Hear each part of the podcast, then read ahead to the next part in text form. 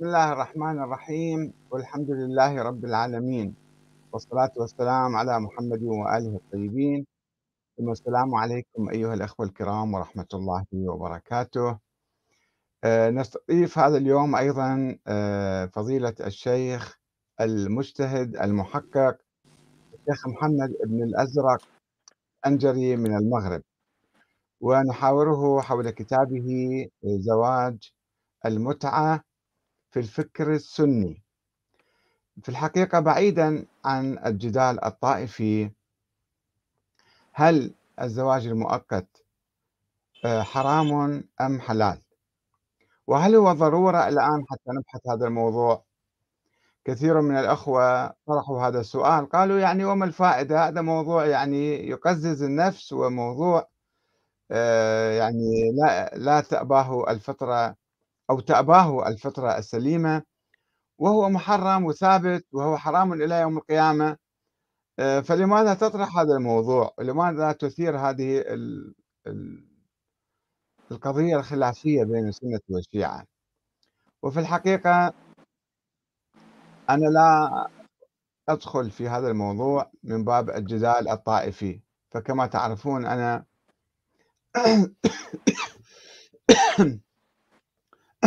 نقضت الفكر السياسي الشيعي. لا أؤمن بنظرية الإمامة ولا بحجية أقوال الأئمة المعروفين عند الشيعة ولا أؤمن بوجود الإمام الثاني عشر ولا أؤمن بالمرجعية ولا أؤمن بالتقليد. أحاول أن أطرح هذا الموضوع آه، وسبق لي أن بحثت هذا الموضوع في كتابي السنة والشيعة وحدة الدين خلاف السياسة والتاريخ من منطلق محايد وبالأحرى من منطلق سني وليس من منطلق شيعي. قبل أكثر من عشرين عاما وتوصلت إلى أنه يعني الزواج المؤقت حلال على الأقل عند ضرورة. إذا لم نقل حلال مطلقا أو مباح مطلقا فمباح عند الضرورة على الأقل يعني.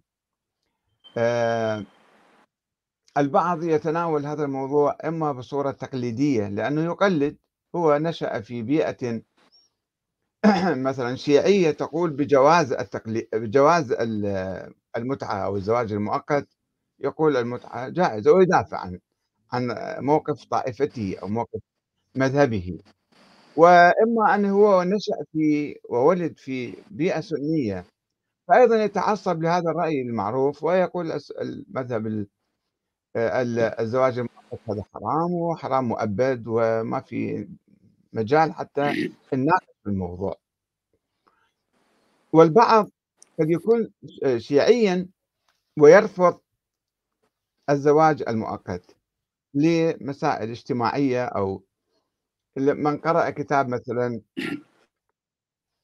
العفو من قرأ كتاب المتعة لشهلة حائري وأنا قرأته قبل حوالي 30 سنة تقريبا واشمأزت نفسي من هذا الزواج. ومن هذه الممارسات التي تجري عند بعض الشيعة. آه، ولكن إذا واحد يبحث في الموضوع وسبق لي أن نشرت الأسبوع الماضي حوارا جرى بيني وبين أحد الأصدقاء الأعزاء وهو طبيب. عفوا. هو طبيب طبيب من الموصل. وقلت له أنت تنظر إلى المسألة من ناحية طبية أو من ناحية كونك طبيب يعني. أنا أنظر للمسألة من ناحية كوني فقيه اجتماعي يعني من باب الضرورات الاجتماعية. يعني كثير من الأخوة يتناولون هذا الموضوع تناولا عاطفيا أو حيا أو لا حتى لا أقول تهريجيا هل تقبل؟ لابنتك أو أختك أو كذا مثلا تتمتع. سؤال شخصي يصير. أو هل تمتع النبي؟ هل تمتع أحد من أهل البيت من أئمة أهل البيت؟ هل يقبل علماء الشيعة أن تتمتع نسائهم؟ هذا سؤال شخصي. إحنا نتكلم عن أن الزواج المؤقت هل هو مباح في الشريعة الإسلامية أم محرم؟ هذا أول شيء. بدنا يعني نحاول أن نجتهد بعمق وبدقة. في هذا الموضوع. لا نريد أن نبحث بصورة عاطفية أو جدل طائفي. نريد أن نتعرف أنه القرآن الكريم هل نص على هذا الزواج؟ وهل أباحه أم لا؟ وهل حرمه النبي أم لا؟ وحتى عمر هل حرمه عمر أم لا؟ هناك كلام في أن عمر لم يحرم ما أحل الله مثلا إنما منعه لظروف معينة أو بعض الممارسات الخاطئة اللي ما فيها شهود ما فيها كذا. حتى لا تصير فوضى أمر إداري كان. آه، فالبحث بالحقيقة يعني نحن نترفع عن النقاشات العاطفية أو الشخصية لأنه ليس كل مباح يجب العمل به ويجب على النبي أن يعمل به ويجب إنما للضرورة كزواج الإماء مثلا. الزواج من الإماء. هذا مباح بآية صريحة بالقرآن لا أحد يشك فيها ولكن النبي لم يمارس هذا الزواج. والأئمة من أهل البيت وعموم يعني العلماء. لم يمارسوا هذا النوع من فليس كل مباح هو يجب العمل به. فهناك فرق هناك درجات. وحتى في الزواج المؤقت يعني طبعا كل واحد تسأله هل تقبل لبنتك؟ هل تقبل لأختك؟ طبعا يقول لا لا أقبل ذلك. آه، هو حتى الزواج الدائم حتى الزواج الدائم ليس كل أحد يجي يطلب بنتي مثلا أني أقبل به. أو أقبل بهذا الزواج. واحد مزوج ثلاث نسوان. ويجي مثلا يطلب بنتي أو يطلب أي يد امرأة. فمو بالضرورة هاي المرأة توافق لأنه هذا هو مباح وحلال. ولكنها تقول لا أنا ما مستعدة أكون زوجة ثانية أو ثالثة أو رابعة. فشوفوا في درجات. في الزواج المثالي اللي قائم على الحب وعلى الكفاءة وعلى التكافؤ. التكافؤ في كل شيء في العلم والمعرفة والنسب والجاه وما إلى ذلك. هذا يكون زواج مثلا مثالي. ثم هناك مستويات دنيا من الزواج. واحد رجال عمره 60 70 سنة يتزوج له مثلا بنت عمرها 14 سنة أو 20 سنة أو كذا. هذا الزواج أيضا حسب القانون الإسلامي يعتبر زواج ولكنه قد يكون مرفوض اجتماعيا أو مو مسموح به أو يعني يثير الاشمئزاز أو يثير التقزز من بعض الناس. فليس كل مباح ليس كل زواج هو زواج مثالي في زواج مثالي وفي زواج أدنى من المثل زواج دائم ولكنه ليس مثاليا وليس مقبولا في المجتمع. فإحنا عندما نريد نبحث هذا الموضوع نبحث اولا آه، فقهيا ونحاول أن نجتهد لا نحاول أن نقلد احدا. والأخوة اللي يشاركونا آه، نرجو منهم أن يفتحوا عقولهم بدون تعصب وحاولوا يفهموا ويسمعوا لكلام الشيخ الانجري أنه ماذا يقول وما هي أدلته يبحث عن الدليل اولا؟ ثم آه، نجي على يعني آه، التطبيقات الاجتماعية. هل هل هذا الزواج الآن ضرورة بالمجتمع؟ علماء بعض علماء الاجتماع حتى لا أقول فيهم. ومنهم الشيخ الأنجري يقول من ناحية اجتماعية هذا الزواج يقف أمام الزنا وإلا الزنا موجود في كل العالم الإسلامي. وهناك إحصائيات في بلاد كثيرة مئات الألوف بالسنه من أولاد الزنا الذين يلقون بالشوارع. فالزنا موجود وبكثرة وبكل البلاد الإسلامية بدون استثناء. وهناك أولاد زنا يلقون بالشوارع. فهل يمكن الارتفاع عن مستوى الزنا إلى زواج مقنن وافضل يعني من ذلك في شروط العقد في شروط المهر في شهود مثلا في التسجيل التسجيل في الدوائر الحكومية والالتزامات الاجتماعية. فاذا هناك يعني آه، لماذا تضطر النساء إلى المت... إلى الزنا مثلا؟ إما آه، بحثا عن الرزق يعني تعيش. ما عندها معيل وما عندها شغل ما عندها عمل فتضطر إلى الزنا. طيب هذا يمكن الزنا يكون محرم. أكيد محرم هو ولكن إذا لجأت إلى الزواج المؤقت وليس بالضرورة يكون الزواج المؤقت ساعة وساعتين يمكن يكون شهر وشهرين سنة وسنتين عشر سنين عشرين سنة خمسين سنة قد يكون. يعني حسب الفقه الشيعي أيضا الجعفري إلى 99 سنة يعتبروه زواج مؤقت. إذا قال أنا أتزوجك منها إلى بعد مثلا 60 70 سنة يعتبر هذا زواج مؤقت. وزواج بالمجتمع وظاهر ومعروف وفي التزامات وفي يعني مو يعني واحد يقيم علاقة جنسية مع امرأة ويتركها ويروح بعد ما يعرفها مثل ما يجري في دور الدعارة لا سمح الله. ففي شروط في بهذه الشروط قد يكون هو يغني كثيرا من الناس عن الزنا وعن الفساد. فهل اجتماعية أو لا نبحث أنه بالفقه بالقرآن الكريم. ماذا يقول القرآن الكريم؟ ماذا قال الرسول الأكرم صلى الله عليه وآله وسلم وماذا قال الصحابة والتابعون والفقهاء؟ ما نريد نبحث اليوم هذا الموضوع على ضوء الفقه الشيعي. نريد نبحثه مع فضيلة الشيخ الأنجري على ضوء التراث السني الفكر السني وكتابه آه، زواج المتعة بالفكر السني. آه، فليتفضل. والأسئلة طبعا كثيرة وبعض الأخوة يعني يطلقون الكلام على عواهنه أو يستغل الموضوع للتشهير أو للجدال آه، إحنا ما نريد نجادل أحد لا نجادل الشيعة ولا نجادل السنة. نحاول أن أن نفهم أن هذا حلال مباح أو ليس مباحا. وأن من مارسه هل نقيم عليه عقوبة مثلا الزنا أو لا هذا حلال. وإذا كان في ظروف مثل الزواج المدني يسجل أو تحفظ الأولاد. كل الإشكالات تجي أنه ماذا عن مصير الأولاد؟ ماذا عن مصير هذه كلها يمكن حلها. يمكن حلها بقوانين يمكن ب وأيضا هناك سؤال لطيف. يقولون إذا كان زواج عند الشيعة زواج المؤقت حلال لماذا لم يقننوه في العراق مثلا؟ والحكم الآن بيديهم وبإمكانهم أن يسووا أي قانون. ف والبعض طبعا يشهر أنه هذا الزواج منتشر عند الشيعة فلماذا يوجد زنا أيضا إذا كان هذا الزواج يسد عن الزنا ويعني يقف حاجز أمام الزنا؟ فلماذا يوجد زنا في المجتمعات الشيعية التي تمارس المتعة كلها؟ لا هذا خطأ. الشيعة لا يمارسون آه، المتعة بهذه الصورة سواء في إيران أو في العراق أو في لبنان أو في أي مكان. إنما آه، حالات استثنائية البعض يعمل بهذا الحكم وفي نفس الوقت أيضا يوجد زنا في كل المجتمعات. آه، أجارنا الله من ذلك.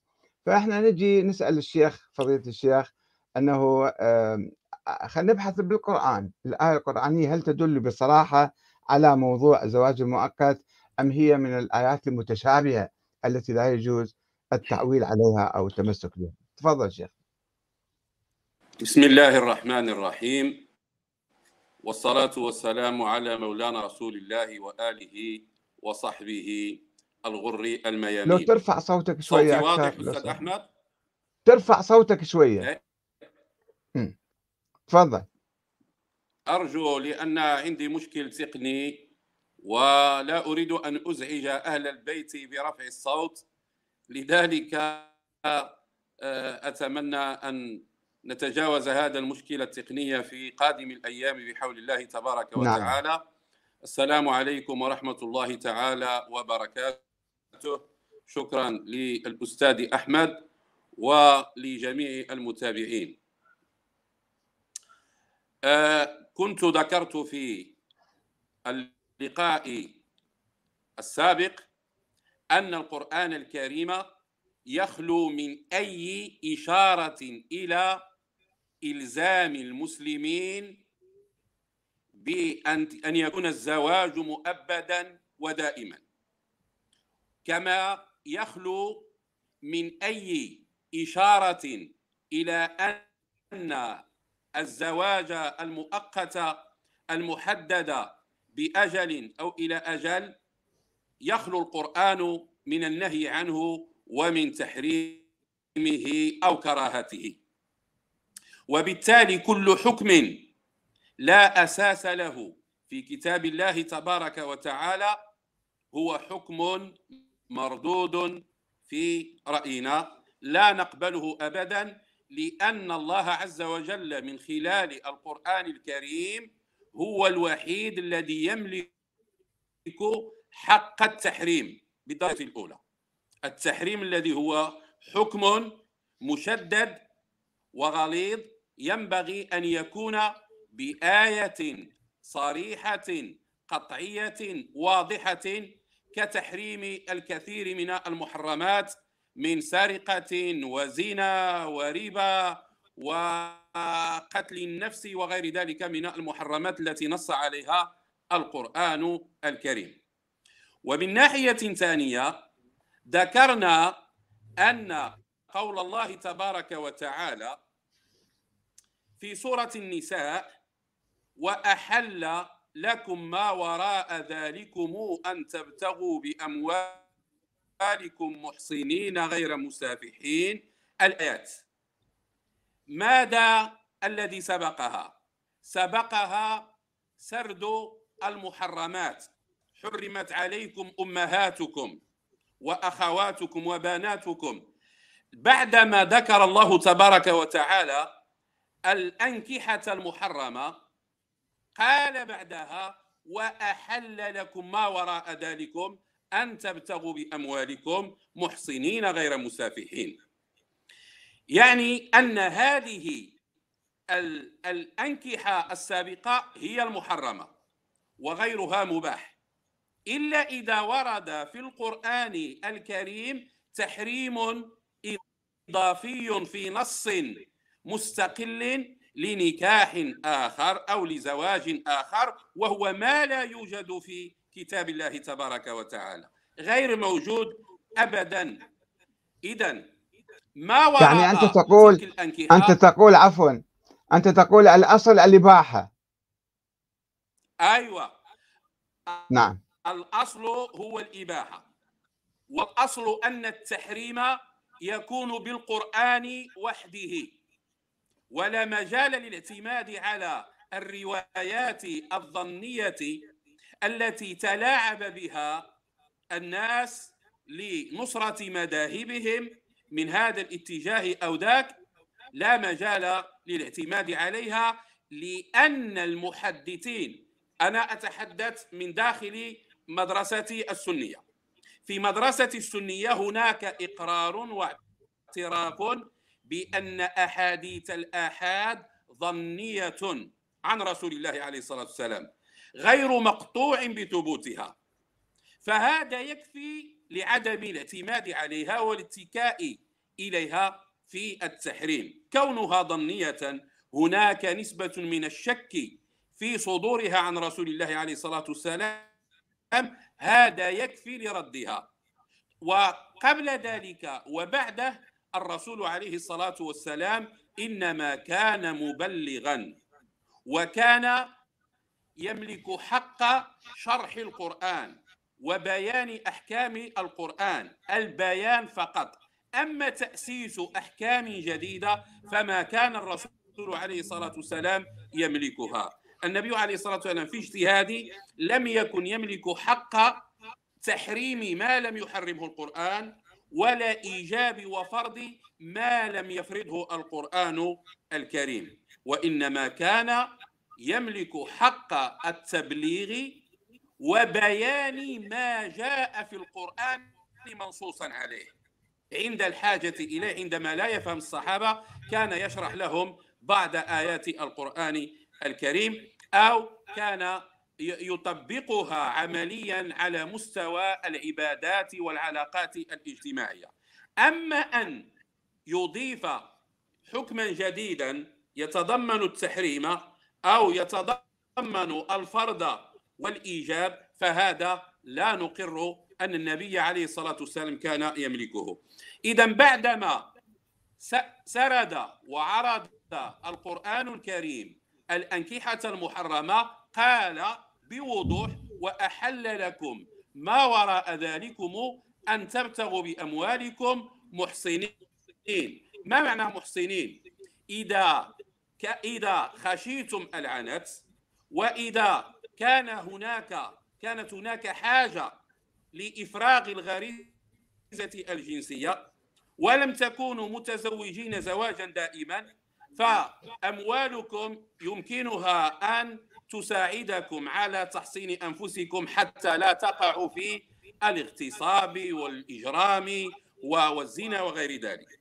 وذلك بالبحث عن آه، النسوة اللائي يمكن أن يقمن علاقة زواج مؤقت زواج محدد.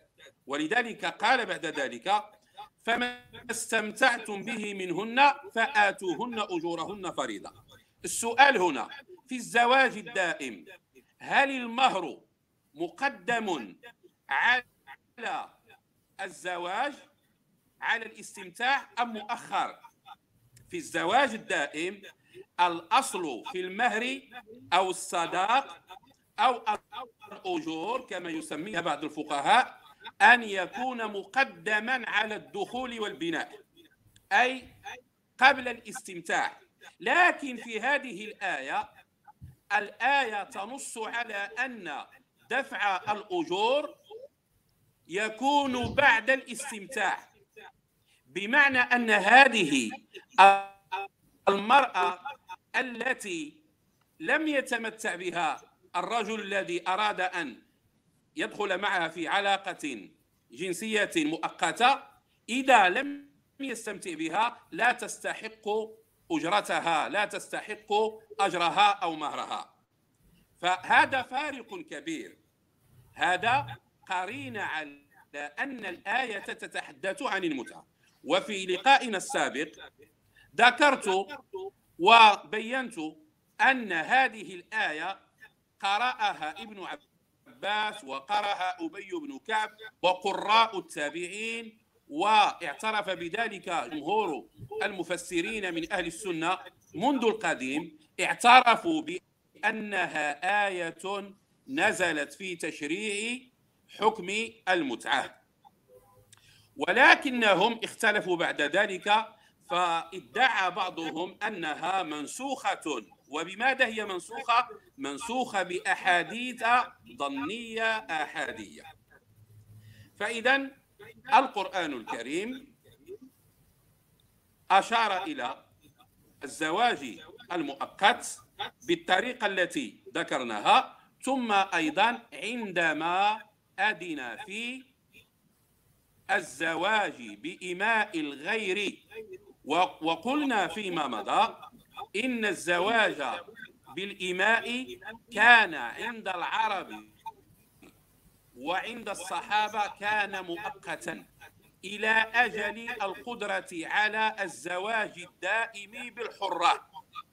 فأباح الله سبحانه وتعالى في البداية بطريق الإشارة الواضحة أباح الزواج إلى أجل أو الزواج المؤقت بالحرة ثم بعد ذلك أباح الزواج المؤقت بأمة الغير.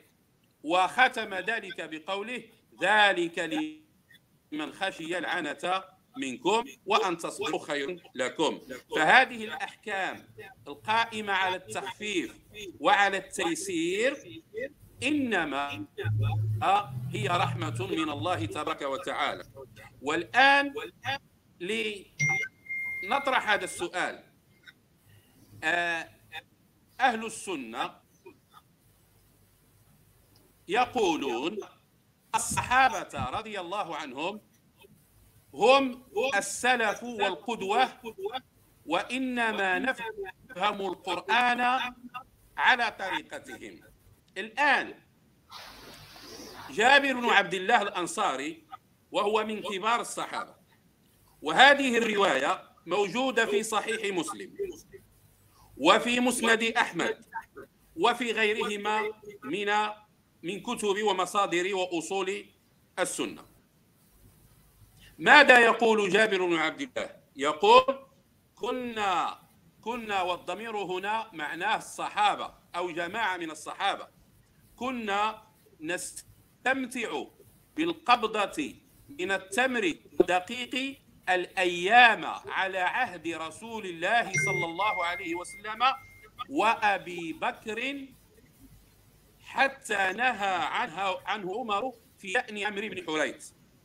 نفس الحديث وهذه الحادثة في آخر أيام عمر. عبد الله وهذه الحادثة عمرو بن نعم. حريث في آخر أيام عمر كانت. الحادثة. نعم لذلك نفس الحديث نفس الحديث جاء بصيغة أخرى جاء فيها كنا نعمل بها يعني بعدما سأله هذا والروايات عن جابر بن عبد الله تبين أنه أجاب عن هذه المسألة متى؟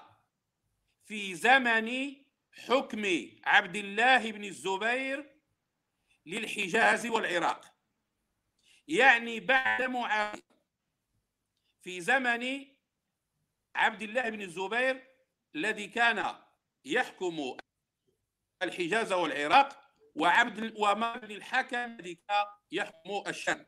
يعني بعد عصر الخلفاء الراشدين.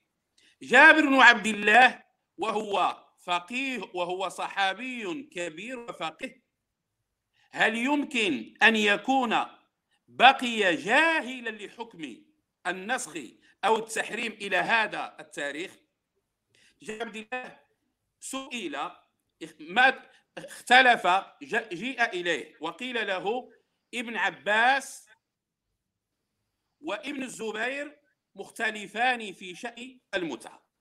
فقال لهم هذا الكلام قال لهم هذا الكلام وفي رواية أخرى كنا نعمل بها أي الصحابة يعني متعة النساء على عهد رسول الله صلى الله عليه وسلم وفي زمان أبي بكر وصدرا من خلافة عمر حتى نهانا عنها. أي نهاهم عمر. عمر بن الخطاب نهاهم لأسباب اجتماعية وإذا أردنا أن ندخل في هذا النقاش فمرحبا. هذا جابر الله يقول نحن معشر الصحابة كنا نستمتع بالقبضة من التمر أو الدقيق على عهد رسول الله وعلى عهد أبي بكر الصديق الخليفة الأول وصدرا من خلافة عمر. يعني شوطا كبيرا وسنوات كثيرة من حكم عمر حتى نهى عمر عنها في شأن عمرو بن حريث. وما هي قصة عمرو بن حريث عندما نعود إلى حياة عمرو بن حريث وعندما نعود إلى الروايات بقصته في موضوع زواج المتعة القصة كالآتي ورواياتها صحيحة وثابتة وذكرتها في كتابي ما الذي حصل؟ عمرو بن حريث كان قائدا عسكريا في منطقة من مناطق العراق زار مدينة مرة. فماذا فعل؟ استمتع بامرأة من نساء المدينة. استمتع بها بشهادة امرأتين. إحداهما الصحابية الفقيهة أم حكيم. استمع بها ثلاثة أيام. متى هذا؟ في خلافة وحكم عمر بن الخطاب. وعمرو بن حريث من الصحابة المتأخرين الذين دخلوا في الإسلام متأخرين. ولو كان هناك تحم للمتعة لعلمه هؤلاء الصحابة الذين دخلوا بعد فتح مكة. هذا عمرو بن حريث من الذين أسلموا بعد فتح مكة. إذا عمرو بن حريث استمتع بهذه المرأة ثلاثة أيام. لما زار المدينة ثم عاد هذه المرأة ظهر عليها الحمل وهي غير معروفة بأنها متزوجة. هي معروفة بأنها غير ذات زوج. ظهر للحمل واشتهرت به ورفع أمرها إلى الخليفة عمر. قيل له فلانة حامل. بمعنى أن أتت الناس بدأت تتهم تتجه إلى اتهامها بالحمل من سفاح. من زنا فاستدعاها الخليفة عمر. وقصة وجود مصادرها موطأ الإمام مالك. استدعاها عمر. وحقق معها.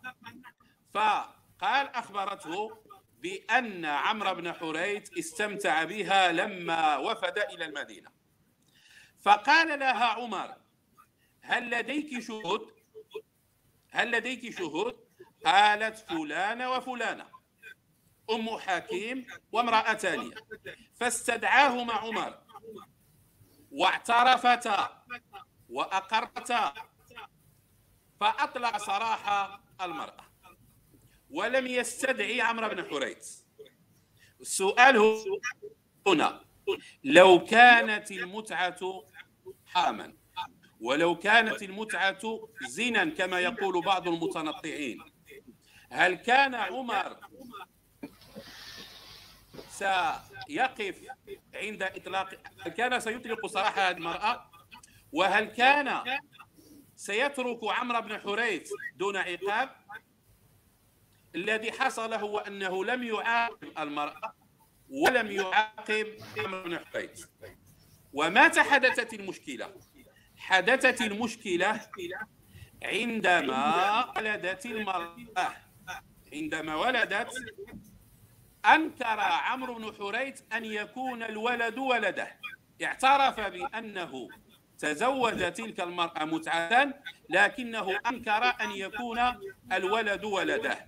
هذا هو السبب الذي جعل الخليفة يمنع زواج المتعة لأنها أصبحت تستغل من بعض ضعاف النفوس الذين يمكن أن يتستروا بها على أشياء أخرى. ومنع لأن أن الرجال الذين ينكرون أبنائهم من المتعة بسهولة هذا سيؤدي إلى ظهور اللقطاء في الأمة والأبناء الذين لا يعرف آباؤهم في الأمة. وهذا في عصره وليس في عصرنا نحن. هذا في زمانه. هذا هذا هذا هذا القراء الذي فعله عمر يناسب عصره. اولا لأن عصره لم يكن عصر فتنة. بمعنى الفتنه الجنسيه فتنة شهوات لم تكن موجودة في عصره. فكان عندهم التعدد سهل. وكان عندهم الجواري. فإذا منعهم حرمهم من أحد الأنكحة المباحة فإن الأمر لا يكون ضيقا وعسرا عليهم بالنسبة إلى ذلك العصر. أما في عصرنا نحن لا ينفعنا اجتهاد عمر ولا آه، يناسب زماننا. من الناحية الأخرى في زمن عمر لم تكن هناك مؤسسات وقوانين ودولة منظمة تستطيع أن تضبط العلاقات الاجتماعية وأن تحفظها وأن توثقها. أما في عصرنا نحن ف وهنا أفتح قوسا. أنا عندما أقول بحلية زوج المتعة أشترط له شرطا وحيدا بعد الرضا بعد التراضي بين الرجل والمرأة وهو أن يكون موثقا لدى جهة حكومية معروفة أما نعم. قضية الولي وقضية الشهود لو, لو سمحت لو سمحت. عادة لو سمحت عفوا. عفوا.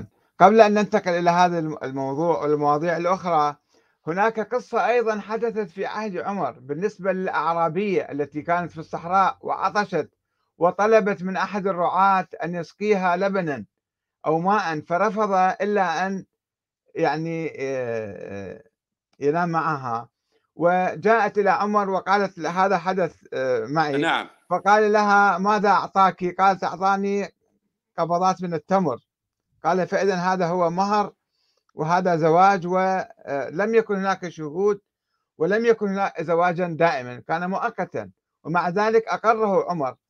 إذا توثق هاي القصة أو يعني آه، مرت عليك أكيد إن شاء هذه نعم مرت علي هذه القصة وهذه الرواية في مباني الحديث علم الحديث السني. هذه الرواية غير ثابتة وصحيحة.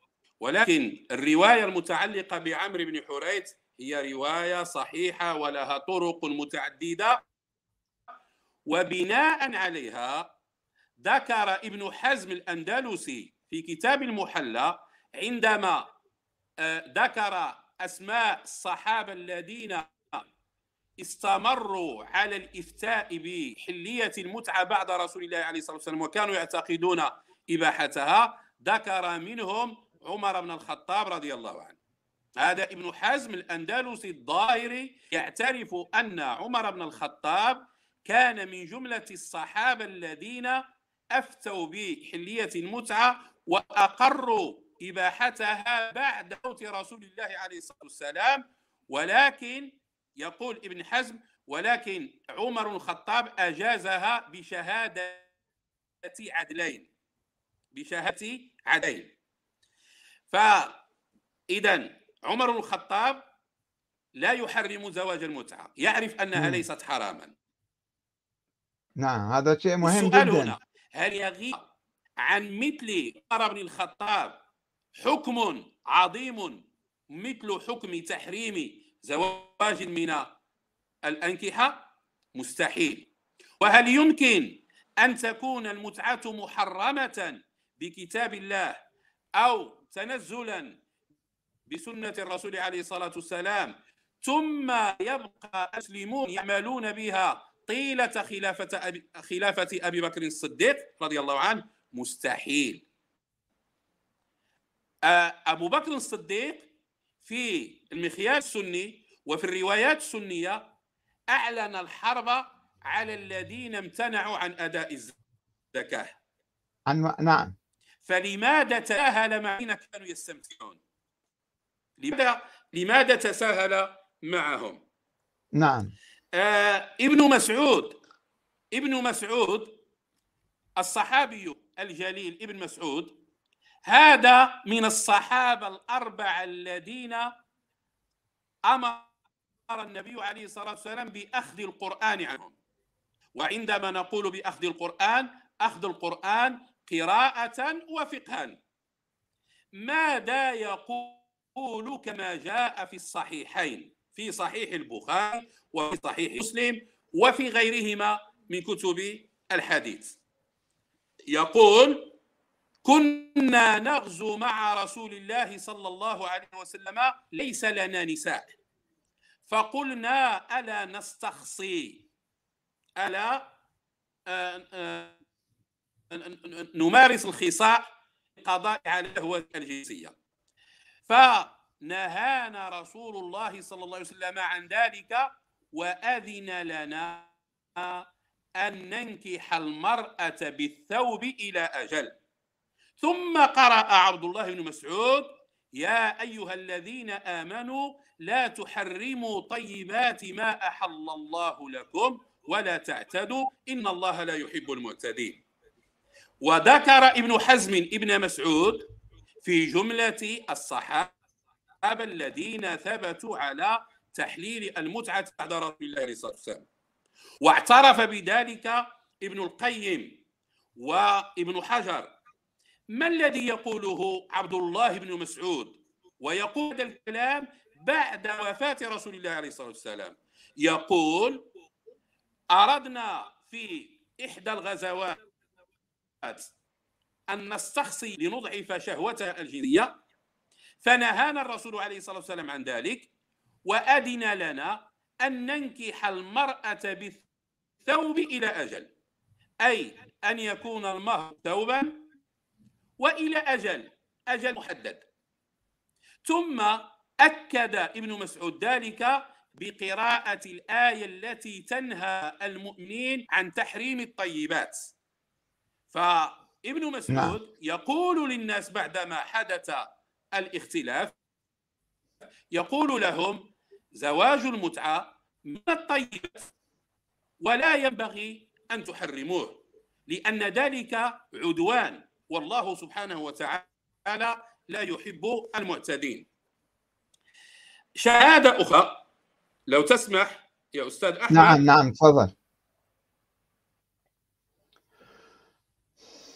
ابن عباس في صحيح مسلم في صحيح مسلم وأنا أختصر هو الحديث ليس في صحيح مسلم فقط في مصادر متعددة. على كل حال أذكر صحيح مسلم لأنه من الكتب الموثوق بها. هذه رواية الرواية عن موقف ابن عباس مستفيض ولكن ما يهمنا هو هذه الرواية. الرواية التي جاءت في صحيح مسلم عبد الله بن الزبير لما كان حاكما على منطقة الحجاز واتخذ من مكة عاصمة له قال خطبة به وقال وهو يعلم أن ابن عباس موجود في المسجد يسمع الخطبة. قال إن ناسا أعمى الله قلوبهم كما أعمى أبصارهم يفتون بالمتعة يعرض بابن عباس. هذا هو صحابي نعم لكنه يسيء الأدب هنا ويتكلم بلغة استبدادية ديكتاتورية. يسب صحابيا هو أفقه منه وأعلم منه بعشرات الكيلومترات من الفقه والعلم وهو ابن عباس. يقول عنه إن ناسا أعمى الله قلوبهم كما أعمى أبصارهم يفتون المتعة فناداه فقال ابن عباس لم يصبر وقف وناداه وقال له هذه الرواية في صحيح مسلم. إنك لجلف جاف. أنت إنسان غير مؤدب وأنت إنسان أعرابي وأنت إنسان متخلف. هكذا. هذه هي هذه ترجمة ما قال له ابن عباس.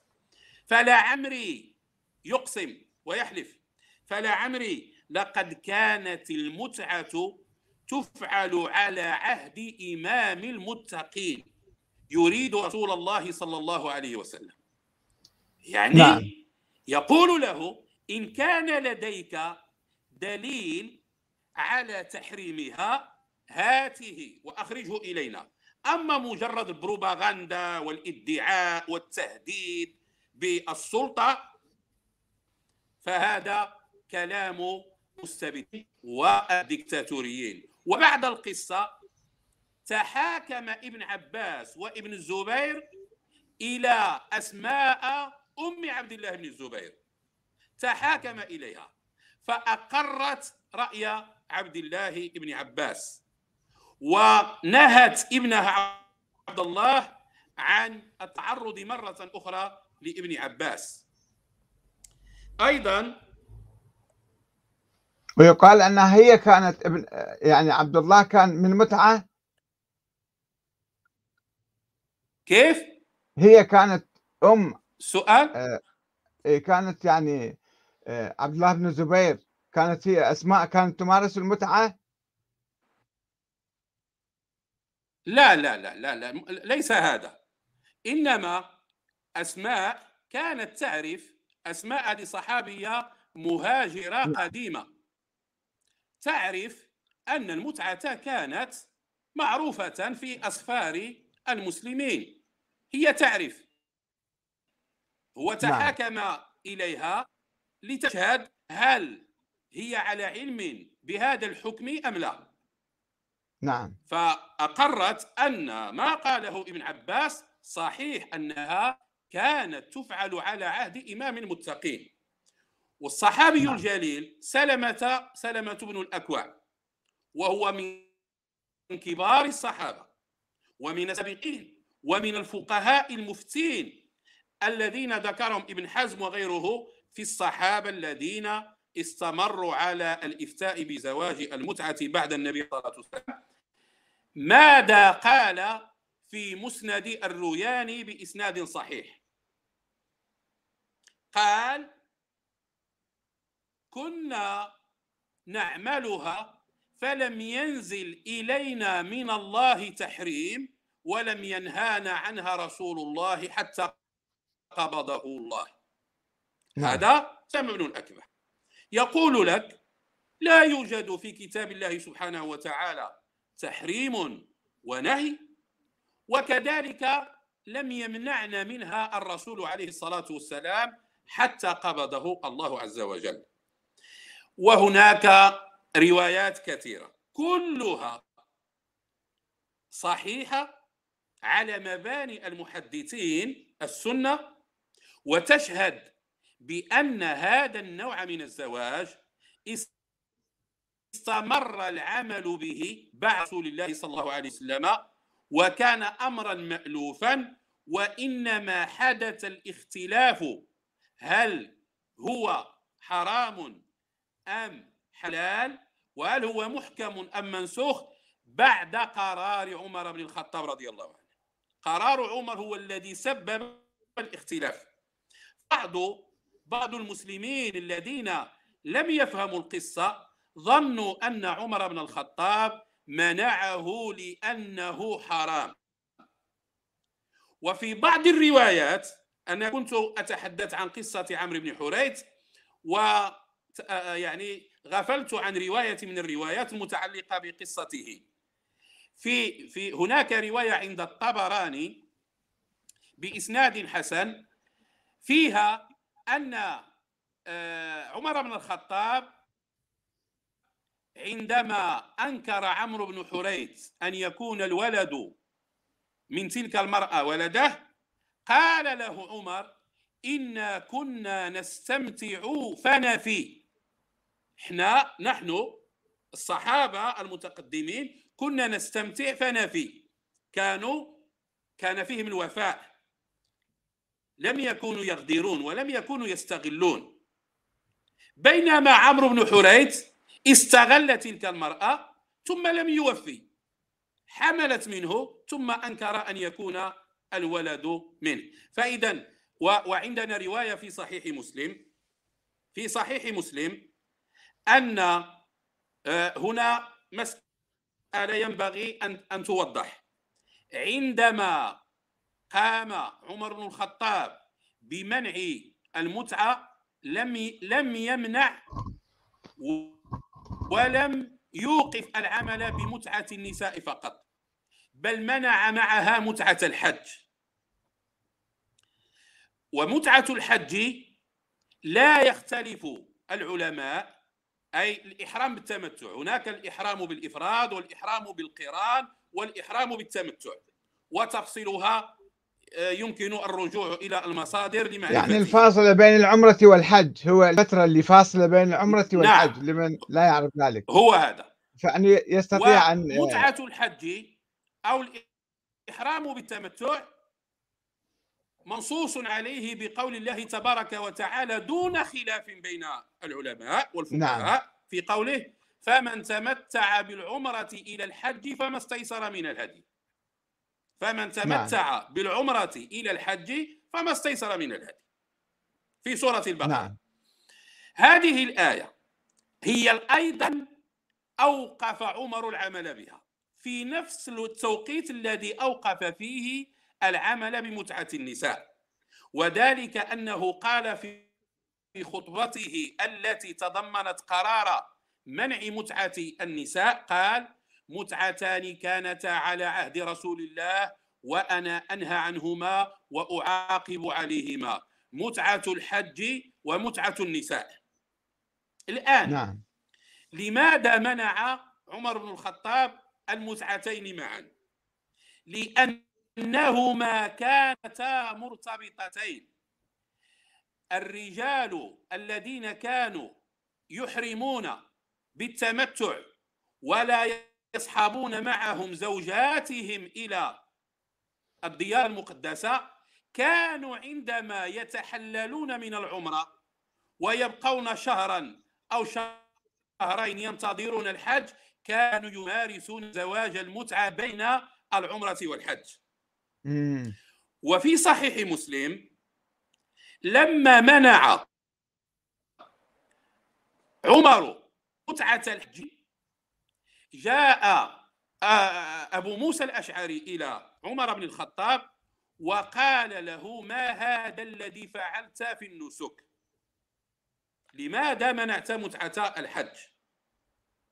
فأقر بأنه يعلم أن متعة الحج حلال لكن قال له هذه العبارة هكذا بالضبط. ولكني كرهت أن يظلوا بهن معرسين بين الأراضي ثم يذهبون إلى الحج تقطر فروجهم.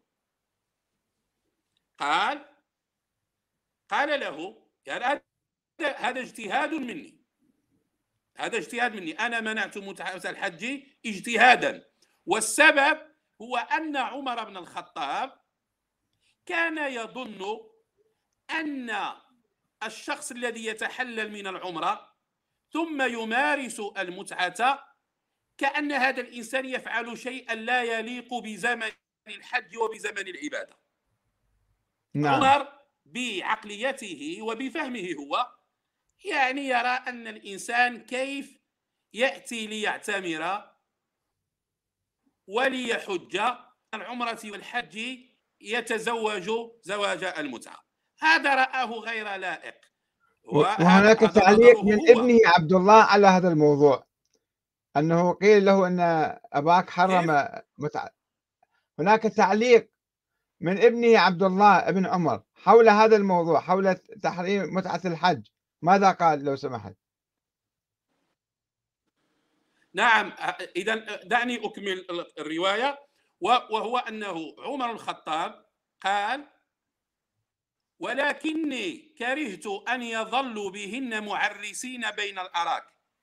أنا أكره وأشمئز من أن يستمتع ويصبح آه، الذين تحللوا من العمرة وينتظرون الحج ويصبحون عرسانا يعرسون بين الأشجار بالنساء.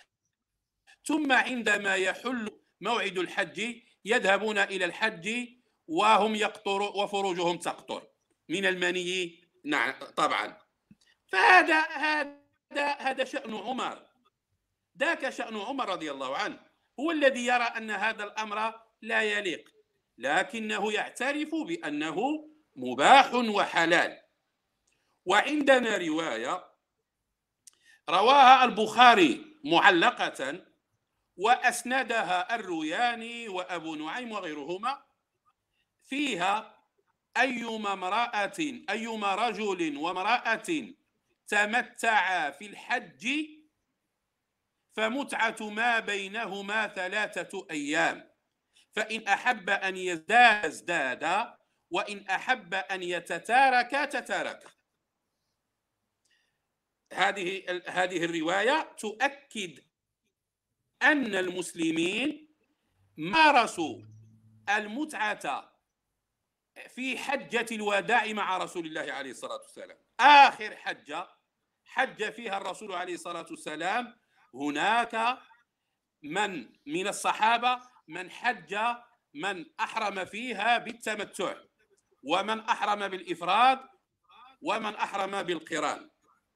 والذين أحرموا بالتمتع أذن لهم النبي عليه الصلاة والسلام في أن يجمعوا بين متعة الحج ومتعة النساء وحدد لهم الأجل في ثلاثة أيام. أما عبد الله بن عمر عبد الله بن عمر علق على الذين كانوا يحتجون عليه. عبد الله بن عمر غريب موقفه غريب ومتذبذب ومضطرب ومتناقض. فيما يتعلق بمتعة النساء كان يزعم أنها حرام بناء على نهي أبيه. ولكن عندما كانوا يناقشونه بعضهم بعض الذين اعتقدوا أن متعة الحج أيضا منسوخة وكانوا يناقشون عمر آه، عبد الله بن عمر كان يقول لهم أقول لكم قال الله وتقولون قال عمر. أنا أقول لكم الله أباح متعة الحج في قوله تعالى فمن تمتع بالعمرة إلى الحج فما استيسر من الهادي. وأنتم تقولون قال عمر. وهددهم بأنه يوشك أن ينزل عليهم عذاب وعقاب من الله بسبب معاندتهم وجحودهم.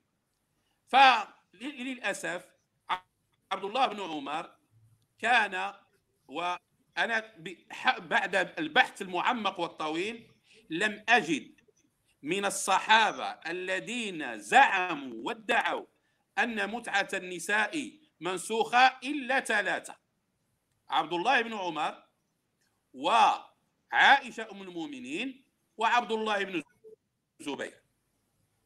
أما عبد الله بن الزبير فلم يعد له منع ولا فتوى بعدما شهدت أمه أسماء بنت أبي بكر الصديق شهدت بصواب رأي ابن عباس. بقي من الصحابة اثنان عائشة أم المؤمنين وعبد الله بن عمر. وعندما درست الروايات عنهما لم أجد لي لهما أي مستند أو أي دليل. عبد الله بن عمر كان يستند إلى قرار أبيه عمر بن الخطاب. وهذا ليس دليلا. وكما قلت الرجل رضي الله عنه متدبدب ومضطرب في في في زواج المتعة يستند إلى اجتهاد أبيه. وفي متعة الحج يرفض الاستناد إلى اجتهاد أبيه. وهذا تناقض واضطراب وتدبدب وأما أم المؤمنين عائشة رضي الله عنها فكانت حجتها آية مكية نزلت بمكة مما يدل على أنها رضي الله عنها لم تكن تعلم أن الصحابة كانوا يمارسون زواج المتعة في أسفارهم مع رسول الله عليه الصلاة والسلام. كانت تحتج بقوله تعالى والذين هم لفروجهم حافظون إلا على أزواجهم أو ما ملكت أيمانهم فإنهم غير ملومين. فمن ابتغى وراء ذلك فأولئك هم العادون. وذكرنا من قبل أن هذه الآية تنتمي إلى سورة المؤمنون وإلى سورة المعارج وهاتان السورتان نزلتا قبل الهجرة. بينما المتعة فعلها المسلمون واشتهر فعلها بعد الهجرة. وإنما اختلف أهل السنة فيما بينهم في تاريخ آه، تحريمها. نعم. تفضل أستاذ أحمد. آه، كان هناك آه، سؤال حول موقف أمير المؤمنين علي بن أبي طالب. في عهد عمر وفي عهده لماذا هو سكت عن تحريم عمر؟ ولماذا عندما أصبح خليفة لم يحل أو يأمر بإباحة المتعة؟ ويقال أنه بقى على تحريم عمر. طيب. ابن حزم وأنا أرجع إلى ابن حزم باعتبار شهادته مقبولة وحجة عند أهل السنة. الإمام علي كرم الله وجهه ورضي الله عنه وعليه السلام ذكره ابن حزم في في المتوقفين يعني الذين لا رأي لهم في هذا الموضوع. ابن حزم ذكر علي بن أبي طالب في المتوقفين في الصحابة المتوقفين بمعنى أنه لم يكن له رأي. لماذا يقول هذا الكلام ابن حزم؟ لهذه الأسباب. لأنه يعني في في في بحث ابن حزم وفي اجتهاده وتحقيقه لم يقف لم يقف على ما يشرح موقف علي بن أبي طالب. هل هل كان علي بن أبي طالب ينكر على المسلمين المتمتعين في خلافة أبي بكر وفي خلافة عمر؟ لم ينكر. لم ينكر. هل كان يجهل أنهم يستمتعون؟ مستحيل في نظري. هذا من جهة. من جهة ثانية لدينا رواية حسنة بمباني علم الحديث السني رواية حسنة سواء نجدها في تفسير طبري ونجدها في مصنف عبد الرزاق. ماذا تقول هذه الرواية؟ تقول أن علي بن أبي طالب قال في خلافته لولا ما سبق من نهي عمر عن المتعة لأمرت بها. ثم ما زنى إلا شقي. لولا ما سبق من أمر من نهي عمر عن المتعة لأمرت بها. يعني أنه رئيس دولة سبقه رئيس دولة اتخذ قرارا وهذا القرار أصبح له تأثير على المجتمع وأصبح مشاعا بين الناس فهو لا يستطيع أن ينسخ هذا القرار وسيدنا علي الكثير من قرارات عمر لم يستطع سيدنا علي أن ينقضها إما نعم. لأنه كان يرى الصواب في تلك القرارات أو لأنه كان مغلوبا على أمره. يعني هناك قول لأحد الأخوة هنا, هنا في التعليقات أن آه، الإمام علي قال للقضاة أقضوا كما كنتم تقضون. هل هذا صحيح؟ نعم نعم. الروايات الروايات عن علي في هذا الأمر كثيرة جدا وأنا أطرح هذا السؤال. الاتفاقية الاتفاقية بين الرسول عليه الصلاة والسلام ويهود خيبر كان سيدنا علي أحد الشهود عليها وأحد الوقعين عليها. وعلى ماذا تنص تلك الاتفاقية؟ تنص بعدما فتح النبي عليه الصلاة والسلام خيبر منطقة خيبر نصت الاتفاقية على أن يبقى يهود خيبر في يثرب أحرارا خاضعين سياسيا للدولة النبوية المسلمة على أن يعطوا نصف المحصول والنتاج الفلاحي والزراعي لتلك الدولة من أراضيهم الزراعية والفلاحية. نعم. وكان سيدنا علي من ضمن الجماعة الذين حضروا هذه الاتفاقية وشهدوا عليها. سيدنا عمر نقض هذه الاتفاقية وأجلى يهود خيبر إلى العراق. أخرجهم من من من منطقة يثرب إلى العراق. بطبيعة الحال أعطاهم تعويضات. الروايات لدينا أنه أعطاهم تعويضات. وأعطاهم منطقة من مناطق العراق المثمرة والصالحة للزراعة والفلاحة مهما نعم. كانت الأسباب لكن آه، سيدنا عمر هنا نقض اتفاقا أقامه الرسول عليه الصلاة والسلام مع مع نعم. يهوديته على حال هذا أيضا موضوع في لو تسمح لو تسمح في خلافة علي جاء يهود خيبر إلى علي وذكروه بأنه كان أحد الشهود وقالوا له إننا أجلينا عن أرضنا رغم تلك التصعيدات لكننا أجلينا عنها عن غير رضانا. فنطلب منك أن تنصفنا وأن تعيدنا إلى أرضنا.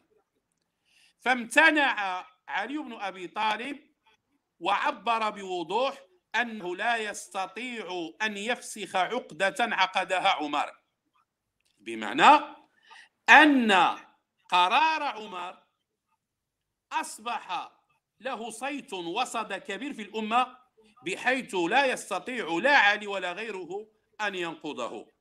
وإلا نعم. فتح عليه أبوابا من أبواب الترد فهذه كانت من أسباب امتناع علي بن أبي طالب عن مخالفة الشيخين أساسا أبي بكر وعمر رضي الله عنهم لأنه كان يتجنب ويتحاشى أن يفتح عليه أبوابا من المعارضات الأخرى وهو الذي يواجه أهل الشام ويواجه البغاة من الشام ويواجه المتطرفين من الخوارج. نعم.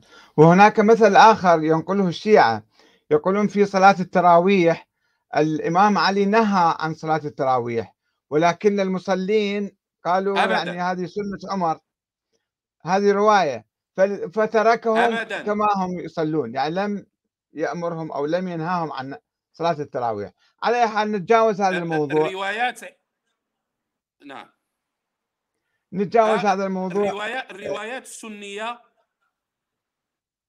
نتجاوزه نعم ماذا ماذا تقول الرواية السنية؟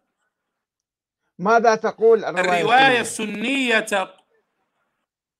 الرواية السنية تقول بأن علي بن أبي طالب كان يترحم ويتردى على عمر بسبب إنشائه وابتداعه بدعة صلاة التراويح وعندنا نعم. رواية ثابتة بمباني محدثين السنة تقول أن علي بن أبي طالب خرج إلى مسجد الكوفة في رمضان ووجد الناس يصلون التراويح فقال هكذا نور الله قبر عمر كما نور علينا مساجدنا يعني نعم. دعا له بأن ينور قبره لأنه هو الذي سن هذه السنة الحسنة طيب. و- وعندنا روايات أن علي بن أبي طالب كان يؤم المسلمين في صلاة التراويح أحيانا.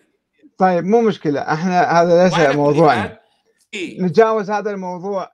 في الحقيقة بعض الأخوة أو أحد الأخوان فائز هدارة أو كذا يقول أنت انتقدت يخاطبني. يقول أنت انتقدت الكثير من التراث الشيعي.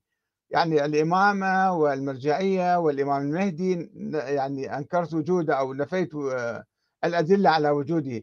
ولم يبقى إلا زواج المتعة لكي يبين أنه تم تحريمه في أيام الرسول عليه الصلاة والسلام. في الحقيقة أنا عندما يعني آه، راجعت نظرية الإمامة أو وجود الإمام الثاني عشر المهدي المنتظر لم أفعل ذلك لهوى في نفسي أو في أو رغبة أو شيء. وعندما راجعت موضوع الزواج المؤقت أو المتعة على ضوء الفقه السني. وجدت أنه لا دليل على التحريم وإنما هي روايات ضعيفة كما تفضلتم أنتم. وأن أساس ال- ال- الآية نزلت في زواج ال- المتعة وأن النبي لن يحرمه تحريما- تحريما مؤبدا وأن السنة لا تنسخ القرآن بعد ثبوت هذه الآية. وتفسيرها في زواج المتعة. وبالتالي أنا ليس بيدي حتى مثلا آه، آه، أحرم شيئا أو أوجب شيئا.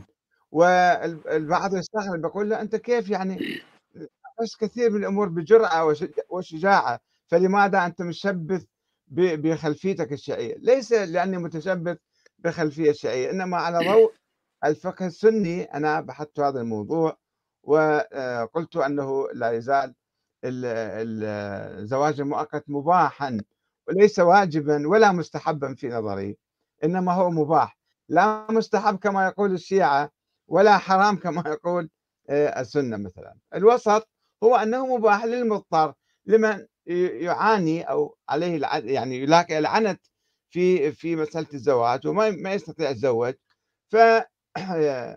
يتمتع.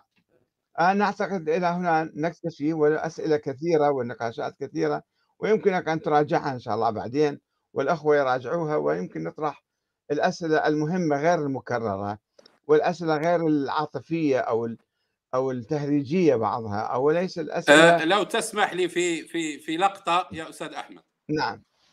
ف- آه، نعم تفضل. آه، نكاح الجواري نكاح الجواري متفق على إباحته. نعم. وهو بالمنطق وبالعقل أخبث من زواج المتعة صحيح نعم. ونكاح ملك اليمين نساء السبايا سبايا الحرب أدخل أدخلهم أدخلهن الفقهاء في ملك اليمين. نعم. هو أقبح وأبشع من زواج المتعة لأن نعم. نعم. نكاح الجارية أو نكاح ملك اليمين غالبا ما يكون غصبا عليها. نعم. بغير رضاها. أما زواج المتعة علاقة رضائية بين رجل وامرأة راشدين. هي علاقة صحيح. رضائية تراضيا عليها وكل منهما يملك نفسه وحقه وهو راض بأن يدخل مع الطرف الآخر في علاقة مؤقتة ومؤجلة الأجل بكل تفاهم ممكن أن تتحول بعد ذلك إلى علاقة دائمة وممكن نعم. أن تتوقف. نعم. هي هي البعض يأخذ بعض الممارسات الخاطئة في تطبيق الزواج المؤقت ليتخذ منها دليلا آه، أو حجة لتحريم هذا الزواج. يعني تحريم ما ما أباح الله وما حلل الله. لا يمكن إحنا بال- بالتطبيق السيء وإلا حتى في الزواج الدائم هناك آه، أمثلة كثيرة على آه، استغلال النساء حتى في الزواج الدائم وبشكل بشع مثلا فهل يمكن أن نحرم الزواج الدائم؟ نحن علينا أن نبحث عن الدليل اولا ومن دون يعني عواطف ومن دون البعض يقول لك بالعقل أنت أي عقل تبحث فيه؟ العقل القائم على القرآن والسنة وأم مزاجك يعني أو أو موقفك العاطفي والنفسي من بعض الحالات ومن بعض القصص التي تراها أمامك وبعض الأمثلة المشوهة. وإلا يقول لك أنه كيف واحد سافر وتمتع بوحده وتركها وراح يعني هذه أمثلة غير متكاملة وغير شاملة. لا يمكن بناء حكم شرعي وقانوني واجتماعي لفتح باب أمام الشباب لمنعهم الزنا بتوثيق الزواج المؤقت وتسجيله في المحاكم مثلا الآن. وأيضا إشهاره لا, لا يشترط أن يكون سرا الزواج المؤقت قد يكون علنا في شهود وفي تسجيل وفي احترام لكرامة المرأة أيضا. إذا إذا رغب الرجل وإذا رغبت المرأة تسألني إلي أنا مثلا هل أنت تمارس المتعة؟ أقول لك لا أنا لا أدنو بنفسي إلى هذا الموضوع. تسأل امرأة عفيفة مثلا كريمة تقول لك لا ولكن بعض النساء يرغبن وبعض الشباب يرغبون. فأنت كيف تحرم ما أحل الله؟ هنا الكلام. هل يجوز لنا أن نحرم؟ إذا كان عمر بن الخطاب رضي الله عنه قد نهى عنه لظروف معينة أو لأزمة مسألة التسجيل.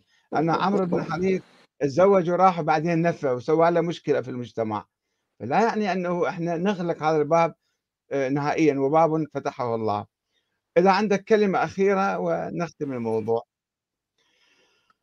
هل لديك كلمة أخيرة؟ تفضل فيها الله يبارك فيك يا أستاذ أحمد. كلمتي الأخيرة هي أننا مطالبون بأن نعيد قراءة تراثنا وفق ما ينفعنا ويناسب ظروفنا. أما نعم. أن نقرأه بمنظار السابقين الذين اجتهدوا لزمانهم وظروفهم ومشاكلهم فهذا من من أسباب التخلف والتقهقر في الأمة. حياكم الله نعم. أستاذ أحمد. شكرا جزيلا. شكرا جزيلا للأخوة المشاهدين والمستمعين وشكرا لك وإن شاء الله عسى أن نبحث هذا الموضوع في المستقبل أيضا. والسلام عليكم ورحمة الله وبركاته.